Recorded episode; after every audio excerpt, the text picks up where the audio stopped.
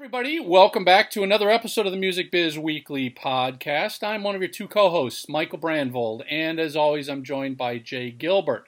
Jay, welcome back from the dead. it's good to be back. It's good to be healthy again. It's good to see you again, Michael. Yeah, just so everybody knows, we had uh, we, we we had to adjust our scheduling last week. We couldn't record because Jay came down with pneumonia.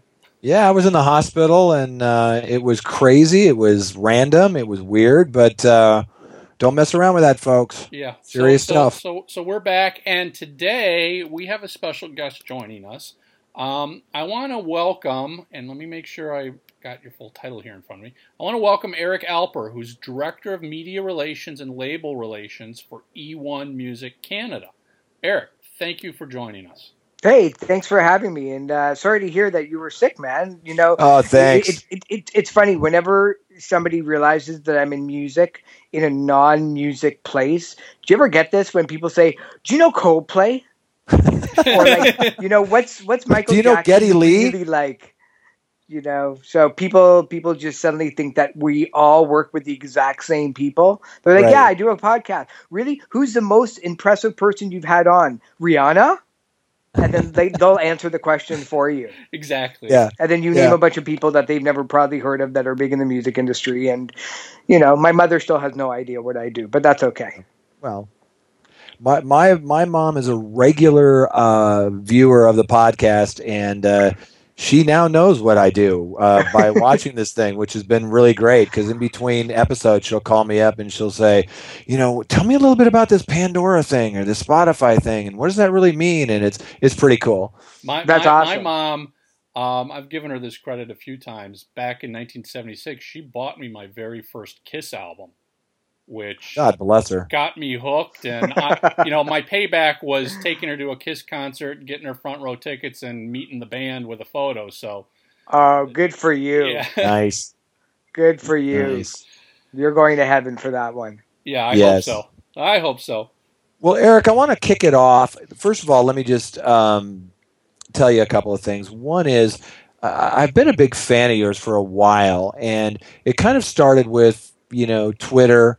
Um, I, I liked kind of the thing that you were doing on Twitter, and I, I, I liked kind of the anniversaries of things that you would post from time you to a time. great job curating content. Yeah, Yeah, absolutely. And, and and you know, you post some really cool. I don't know what you call them. You know, whether they're s- stems or backing tracks or whatever. But some of the things that you've posted, um, I collect a lot of that stuff, and, and I just love hearing, you know, you know, the isolated vocals. yeah, like isolated Yeah. vocals, or you know, I've heard some things like um, Toto, you know, you know, the isolated tracks, or Nights on Broadway by the Bee Gees, the drum track of that, which is ridiculous, and you know, those types of things I think are really interested or interesting to a lot of music fans, and it's not something that a lot of music fans get to hear. So that kind of drew me in, but you know, I didn't even I wasn't even aware that you were associated with E1 until much much later. And I started kind of listening to, you know, the conversation and and looking at what you were curating and you know, Michael and I both do some similar things with curation and, you know, industry news and that sort of thing, but I found a lot of the things that you were posting to be very relevant and very interesting. So I kind of wanted to kick off the discussion today, just in a very broad sense, at a high level. What do you think about the uh, state of the union right now? You know, with music streaming, you know, kind of growing, with downloads decreasing quickly, with kind of the you know the lawsuits and being a an artist these days. Just at a high level, you know, what are your what are your thoughts on on the music industry today? Uh, well, well, first, thank you very much for the compliment on, on Twitter. You know, it, it's something that um, all this stuff that I post is just things that I find or things that I create that I find interesting, and it's almost like a magazine article, uh, like a magazine editor, how they would feel is, but without actually knowing who's reading it. It could be some 12 year old girl from Germany to a 70 year old guy in Boston. And so it's kind of fun to see what people are relating to. And the, uh, the, the isolated tracks uh, were certainly something that I found a lot of people interested in because I think as we get into more living in a pop world and more of a world where music is being created on laptops and people seem to get offended by um, you know just an unhuman like characteristic that seems to be driving some of the pop music that people might think about or feel about. To, to kind of go back you know 10 20 years where they didn't really have access to being able to clean up stuff as, as readily available as possible to hear what lindsey buckingham sounded like in 1976 without a lot of the the you know the million dollar studios around them it, that stuff I, I love and I, I, it's always nice to to be able to hear drum tracks or guitar tracks, even for a moment, just so that you know those fans can get something a little bit different out of it. But when it comes to the State of the Union, I mean, it, we're living probably in the most exciting times that the music industry and the music business has ever faced. Growing up in the 70s, I'm 45, so the looking back where formats lasted 10, 11, 12, 15 years or so, probably no more than that. Um, when you had the 45 single, or you know first you had like the 78 and then you know the 45 single and then albums and then mm-hmm. eight tracks and then reel to reel then cassette tapes and then cds cds have had a pretty long life when you think yeah, about they it really have. it was first started in 84 85 mm-hmm. or so long and run. so yeah, it's a long run and it made the industry a lot of money. And that was kind of where the start of let's try to get people to buy the same album in a different format. And I think that where people loved the idea and fans loved that, there was a, a, small segment of population that just saw it as a cash grab. And then you get into the remastering and the remixing and the stereo 5.0, you know, 5.1 stereo mm-hmm. sound. And, right. and, and I think that that's kind of what led to a lot of, you know, um, the, the, the influential downloaders who wanted free music. And then you had Napster. And, and I'm sure looking back with hindsight being 2020, nobody wanted to give anything away for free. Nobody is really great at embracing technology as much as we want to say that we want to try everything once. And when I say we, I mean just people in the music industry, but I think it works for most businesses in general. When if you're a small business or if you're a band, sometimes you just roll your eyes and you're like, oh, here's another social media site that I have to go on. But for the music industry, the MP3 was something that I'm sure that they would love to take that time period back and do it properly because yeah. whenever you're behind the eight ball and whenever you dictate to customers how you, they should consume their music. It's usually a better method.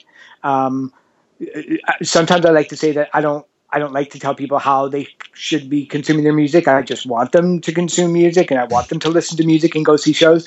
But I think in this case, though, nobody was really asking for CDs. Nobody was really asking for albums. It was created by the artists and the industry itself.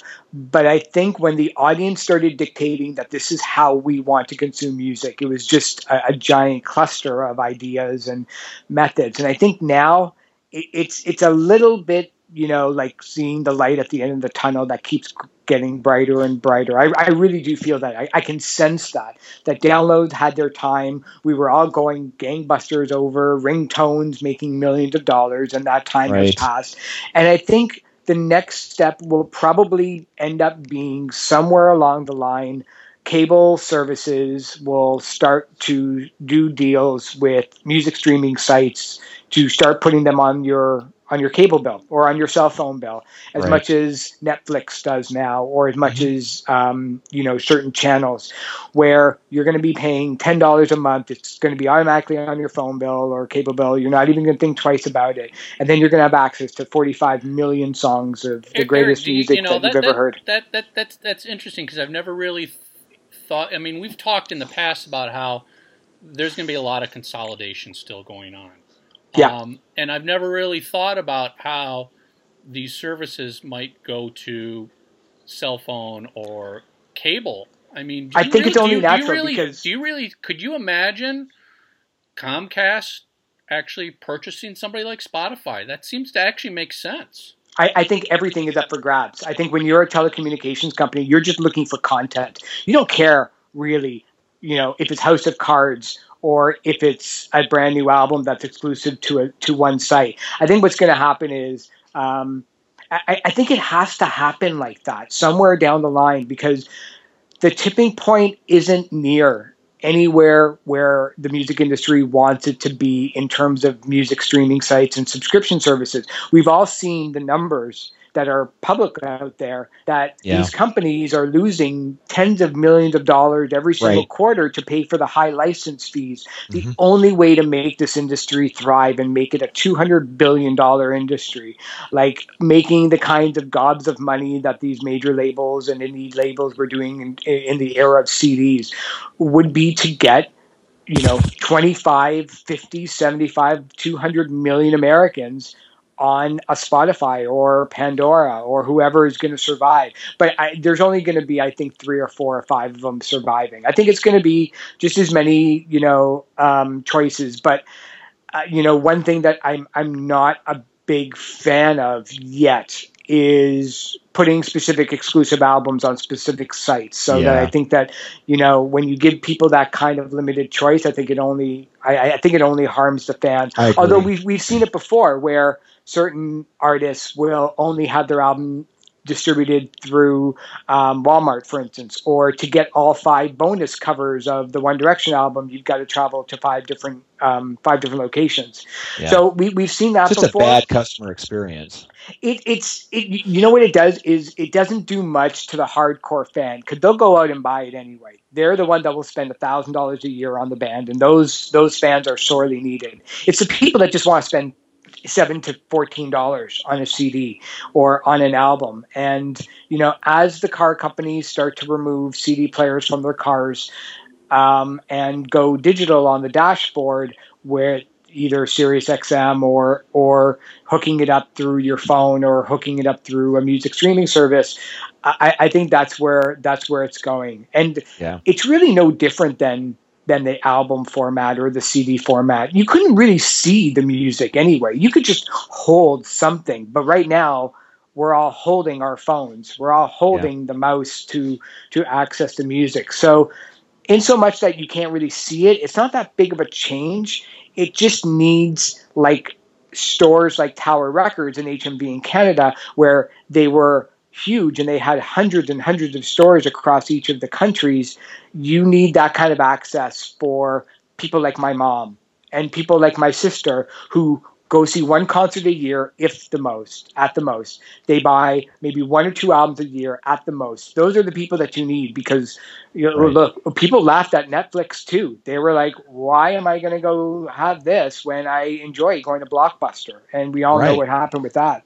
Yeah, and you make a good point. I mean, if your mom or your sister is only buying two CDs, and let's say they're spending, you know, twenty four dollars a year, you know, on on those two CDs, but if if we can get them to, you know, uh, have Spotify or Apple Music or one of those competitors, even if they don't directly pay for it, it comes through their AT and T bill or it comes through their Comcast right, bill, right. as you alluded and, to. And it doesn't necessarily have to be ten dollars anymore because when when all these music streaming sites started, they were twenty four dollars, they were twenty five dollars, they were you know uh, a platinum tier, then a free right. tier with ads, and you know you could you might be able to see like a five dollar a month charge. I mean, I think it's it's just the more that people sign up, the right. faster everything is going to happen. Yeah, you know, yeah. Eric, Eric do, you, do you think that that when when that moment hits that you've got these streaming services in every household through the the, the whatever the carrier is, um, is radio going to become one of the biggest downfalls? Is radio going to take the biggest hit because now? You know, the, our mom, our sisters, that that that group we were talking about, they all know how to use radio. That's that's very easy. they expect that to be there. It's still the number one way to it's discover. Still music, the number right? one way to discover. It's now, still now by all of a far, sudden, yeah. They they can they can have basically a Spotify or Pandora, which will give them every single song they could ever want.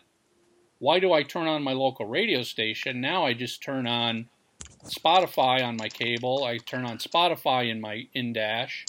Um, what do you think about that? Um, there, there's something really, really amazing about somebody deciding what you should be listening to, and I think people still want that. You know, if you go through the biggest downloads in any week, most of the time, if not all the time, they are exactly the top songs that are being played on the radio. So there's something about somebody sitting in an office that that dictates what we should all be listening to on that particular station.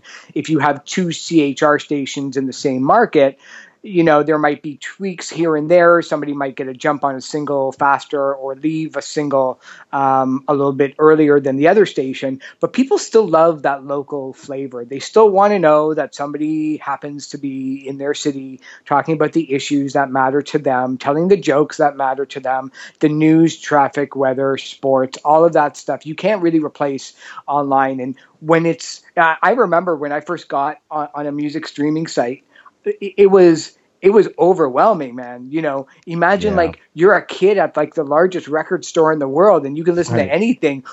I listened to the first 10 albums I bought. Like I, yeah. I listened to right, stuff exactly. that where, where do I my start? collection. Yeah, you're paralyzed by choice. Right, exactly. And that's that's why, you know, companies like Netflix decide to take or remove movies or add them on based on, you know, what their algorithm says that people would want to watch.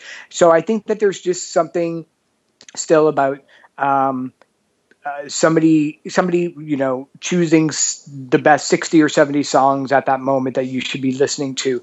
And although that you know the algorithm on on the music streaming sites are far better than a human one um, there's just something about the fact that it's going to be at least a generation at least to grow up without radio being as important as they are. But right now, the people that you know, if you are, if if if you found out about music for the first time or for the for the wonderful years of your life of you know from the time you were driving when you were 16 to like say 33 34 35 where most people kind of stop listening to new music for the most part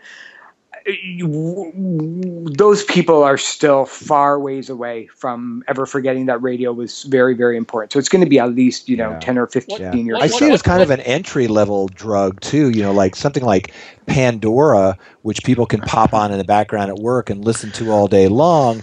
That kind of is close to maybe the radio experience and maybe that's that entry drug that kind of gets them to well maybe I'd like to kind of explore a little bit more and what yeah. I love about the Spotify's and Apple Musics and Slackers of the world is that they sometimes I like to discover music and sometimes I like to go digging for music but a lot of times like you mentioned you know, I want somebody to play music for me. I, am busy. think I, about my music. Exactly. and that's yeah. with those services, you know, with all their different playlists, you can just kind of go in there and say, oh, you know, I want this classic rock or I want this, you know, the new sounds of the day or whatever. And I think I've always told people it's not the information age, it's the recommendation age. And I yeah. think curation is in its infancy.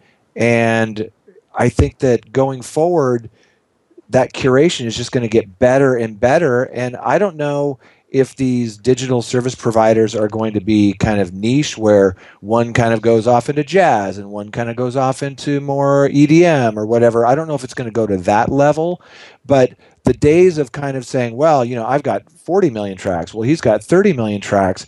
I mean, it's almost kind of a, a, meaningless number because it's once you get kind of that core group of songs that most people listen to, that kind of 80 20, after that, if somebody gets, you know, a group of indie labels and brings in a ton of tracks, that doesn't necessarily mean that they're, you know, better or worse. You know, so I think the competition, although it's good, I think it's really going to come down to, you know, curation going forward, getting people into streaming, whether it's through Pandora or Apple Music or, or wherever, but kind of hooking them with uh, a reason to kind of stick around, you know, kind of their own personal DJ.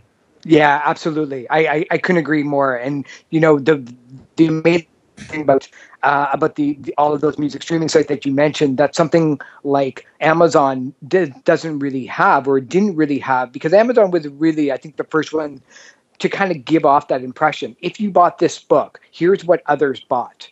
And sometimes you can look at those choices and say, that's amazing. Or, whoa, yeah. I would never want to meet this person in a dark alley because they're just crazy, you know? Um, but when those music streaming sites started doing deals for albums and and for everything, just like the 40 million, 35 million tracks. You'd be amazed Yeah. at how many t- songs have never been heard before, and Exactly. probably for very good reason. But once you find a couple of people whose playlists that you like, people who you know can put together everything from the really popular party mixes to stuff like if you like Gary Clark Jr., you're gonna love these next 20 artists. And I think those are for still that that I would say, you know, that the 10%, 15% of the population, the people that can work among any interface that you give them, those people are like going to be the leaders, and then everybody else is just going to follow them along.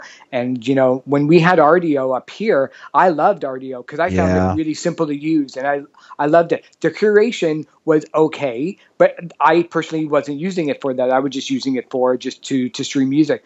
But Spotify, to a lot of my friends who didn't kind of grow up with streaming music, find that a lot easier than say a Pandora or vice versa. So I think it's all depends on what you you feel comfortable with. But I agree. Once everything is level field and that the same songs are available, you've got to separate yourself from you know having the ability to listen to things that you wouldn't otherwise have. Keeping Yeah. in mind, though, that's still going to be a pretty small segment of the population, but an important one just the same. Er- Eric, so obviously streaming is is evolving very quickly on a daily basis, um, and a lot of talk is is focused on curation, giving us better playlists, better music selections, better recommendations.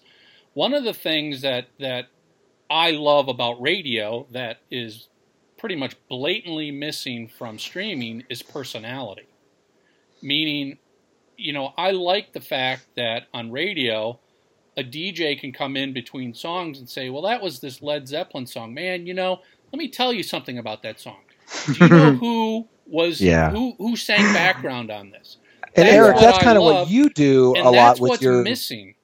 Yeah, and, and that's something you know that that Eric does. He he provides context, I think, and I think there are some people, you know, to Michael's point, like Slacker will have, working at it. You know, they do a little bit, and I think Beats One, as much as I, you know, it wasn't really my kind of music at first, but now that I'm kind of getting into it, I do think there is a little bit of what Michael's talking about. But I I agree. I think there's a an opportunity there you know for someone to step in and actually add context add you know It's, fun, that it's funny, you know. There, there's a lot of talk about how streaming is killing radio, but I think streaming needs to adapt radio and bring the personality that radio is is removing because at the end of the day, it, you know, and I've done a lot of talk at radios at, at radio seminars and conventions, and they're all about music, music, music, and, and in my opinion, when it comes down to competing at the level of just music, radio can't win because you I can Yeah. always get the music I want. Where radio shines are the people. I, I, That- to- that's I couldn't that's agree what more. differentiates them. yeah you know I- i, I grew couldn't up agree in more. in, uh, in the northwest you know in seattle with kzok but most of the time i spent with portland oregon with kgon i can tell you right now every one of those djs um, Yeah. you know because they they were part of they were rock stars to me i grew up you know listening to gloria johnson iris harrison and those folks i mean to me they were as much of the music scene as the artists themselves you know they they were like my friends you know at night when i would listen to the radio and i think michael you've touched on something that i think is uh, a great opportunity and is missing um, in in streaming is that personality and that that that context Yeah, I, I remember um, I've been at E1 um, for 17 years, coming up on 18 Wow. years. We were we were Koch beforehand, and then we got bought out by Entertainment One. And uh, there was a time, maybe about 10 years ago, where I hit a rut, and you you couldn't tell from the outside, but I just got bored of everything. I just got bored. I, I was probably just hitting a midlife crisis a little bit early when it came to music. I just hit that rut of "Ah, there's got to be something else out there because I was just bored with what was going on on the music scene. And then I discovered Woxy from from Cincinnati, W O X Y, and you know this was a station that a lot of people kind of knew, but I figured I, I found them online, and they they discovered for me so many great bands that I listen to still to this day. And when I got to go down there, I took a trip um, to go see a couple of shows in the area, but I made it a point to like out of the blue send them an email and say, I, I you know, this is who I am. I'm nobody, but I'm a, such a big fan of the station. Can I come down and say hi? You know, the the, the least. I could just say is thank you.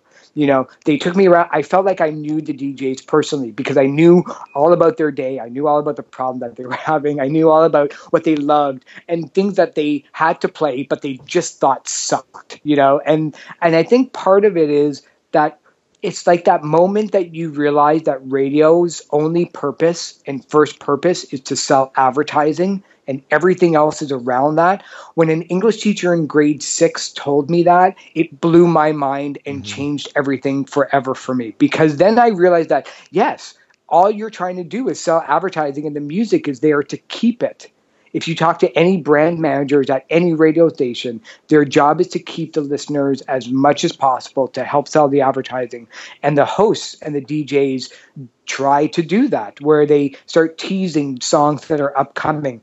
Right. But I think that that's where that that's that's I think sorely missed, and I think I'm not so sure that that's going to come back. But I'll tell you though, because that happened at radio, it gives people like you two a voice and a playing field that is all yours to play with.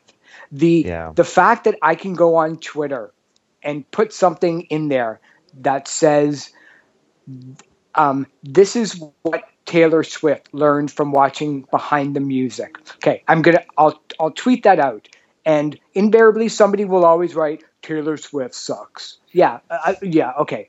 I can write something about Mother Teresa, and somebody will invariably exactly. slam Mother Teresa. but if you put somebody like a Taylor Swift in context, forget about the music for a moment what she can teach people about the music industry right now. You look at her social you look at how she engages you look at her contesting you look at her her rollout plan. Even if you don't like the music she's doing everything perfect for 2015 2016 and 2017 ahead.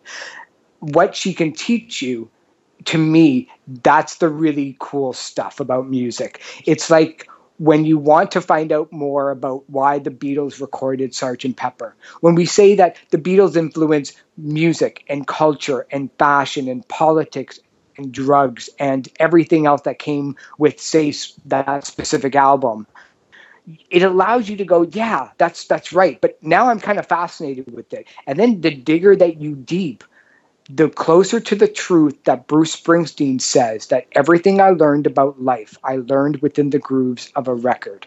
And I am so there with him because I yeah. learned about politics from records. I learned about culture from records. I learned about racism from records and learning about race records when when when you know music was first kind of consumed. I learned you know, it's one thing to say you're a fan of Elvis Presley, but to understand why Elvis Presley existed and became popular and the walls right. that somebody like him had to face, that's what teaches you around the world around you. And that's what podcasting can do. That's what social media can do. Hopefully, you know, in 140 characters or less. But th- and that's what blogging can do. There's a reason why blogs and podcasting exploded was because you because radio and those kind of traditional gatekeepers wasn't giving people what they needed. They were kind of giving people what they wanted, but not what they needed. Yeah. I couldn't agree with you more. Eric, this this was this was fascinating. I mean, we we've been on for almost. Let's go down now. the rabbit hole. Yeah, I know. You know, we we, well, we love these conversations where it's just like, wow, we could just go for three more hours. hours. But you know, that's the point. It's like if we were sitting in a bar, this is the type of conversations we would be having over a few beers, and it yeah. Oh, just oh, goes totally. on and on. People, people will always say, you know, if I go out, you know, and they always, people always ask me, you know, so what are you listening to? And, and, you know, you never know what to say. It's like, well, what kind of stuff do you like? And then, you know, you kind of give a couple of answers. But normally, you know, when you find out why certain people like certain music or certain songs or certain bands, they can't really tell you why. It's like, other than like it's got a good melody and for some reason it hooked me it it's like that's that's cool you want to just go below you know one layer of that onion awesome but you yeah. want to talk to me about you know why i still listen to tears for fears 30 years later, I'll tell you why. You know, Yeah. or why Talk Talk was probably you know more influential, even though it sold six copies of their last album in Canada, and I think I bought them all.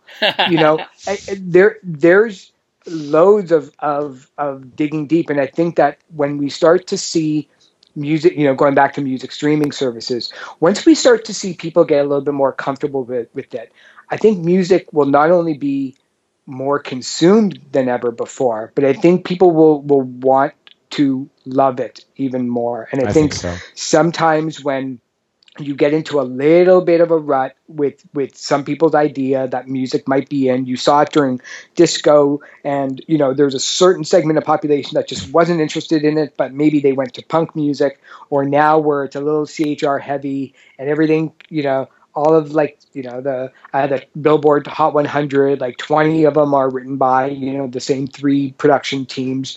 When you when they're able to come back in something that they they can really appreciate.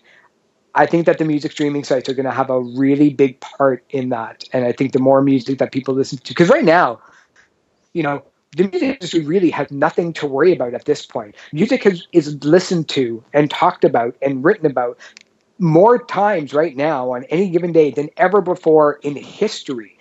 We just have to figure out a way of how to get the people paid correctly, and we have to figure out a way to make music matter. And I don't think we'll ever reach that answer, but we should never stop striving for it. Agreed.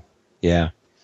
Well, I hope you'll join us again sometime. It's been a, Oh, a thrill anytime. chatting with you, and I'm a, I'm a big fan of you both, so this was an honor and a pleasure. Eric, Eric, Eric, Eric, let me let me Yeah. let me let me give you a, a quick opportunity to plug here. So what what's what's coming down the eOne release schedule that we should be looking for?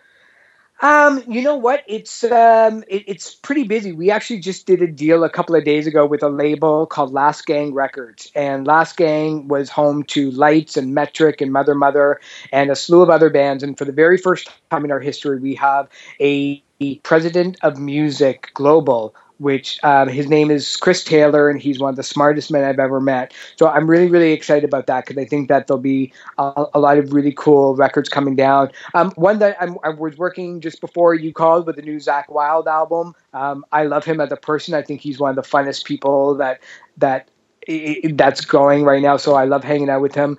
Um, Right. And f- for the most part, it's it's just a lot of tour dates. It's a, a lot of you know releases that are are there to help promote some of the, the, the tour dates and it makes live music just that much more important because live music is something that you can't download and you can't stream in the same Gotta way be of there. being you got to be there. You got you know it's like 90 percent of success is showing up. And there you go 90% of loving music again. If in case if you've fallen out of it is go see a live show. There's always bands playing. What what what what do you think of the new Ace Frehley album that's coming?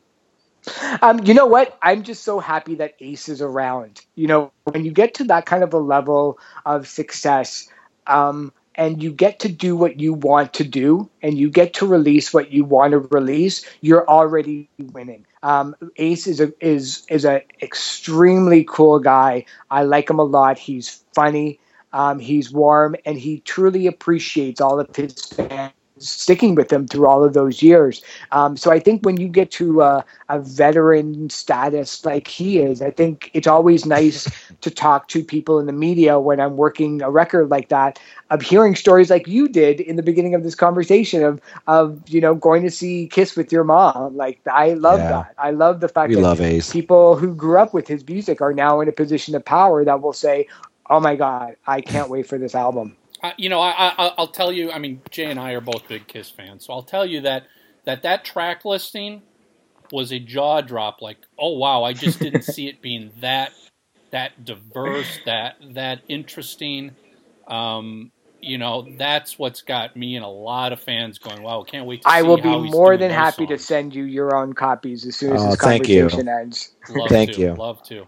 Appreciate it.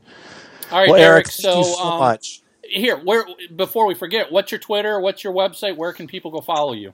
They can follow me on Twitter at that Eric Alper, and they can also visit the website anytime that ericalper.com, and that's where I get to post a little bit larger stories than what Twitter or Facebook or Instagram is able to, to do. But if you just type in that Eric Alper at Google, I'll come up. Perfect. Perfect. Eric, thank you again so much.